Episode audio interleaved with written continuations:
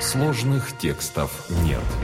На сайт школы Библии поступил вопрос на основании первого послания Коринфянам 14 главы 15 текста. Что же делать? Стану молиться духом, стану молиться и умом.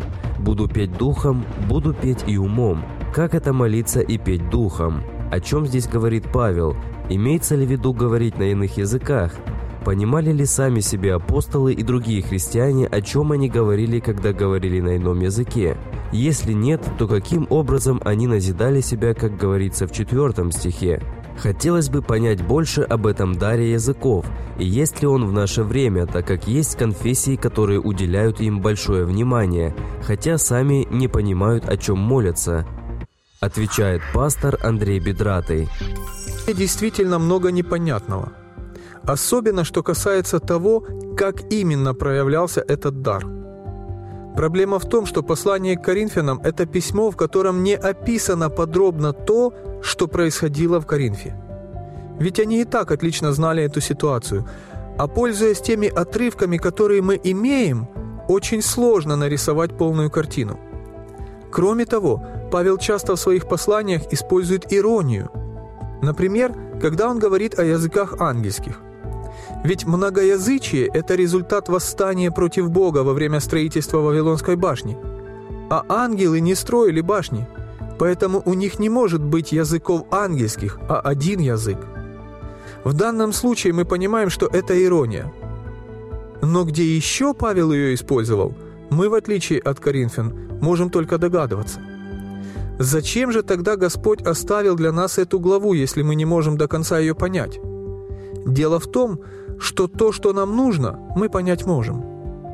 Не все в Коринфе было идеально. По посланию понятно, что с даром языков там были и проблемы.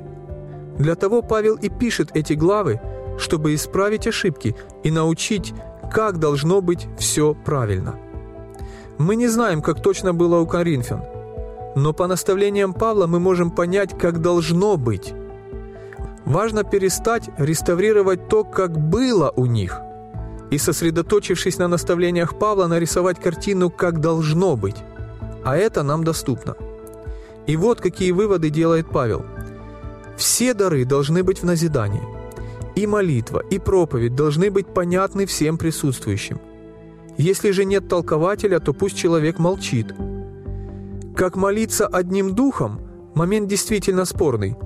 Но мы точно знаем, что Павел и не учил молиться одним только духом – Нужно, чтобы во время молитвы участвовал и дух, и ум. А это означает понимание слов. Давайте обратим внимание на выводы Павла. Так и вы, ревнуя о дарах духовных, старайтесь обогатиться ими к назиданию церкви. А потому, говорящий на незнакомом языке, молись о даре истолкования. Ибо когда я молюсь на незнакомом языке, то хотя дух мой и молится, но ум мой остается без плода. Что же делать?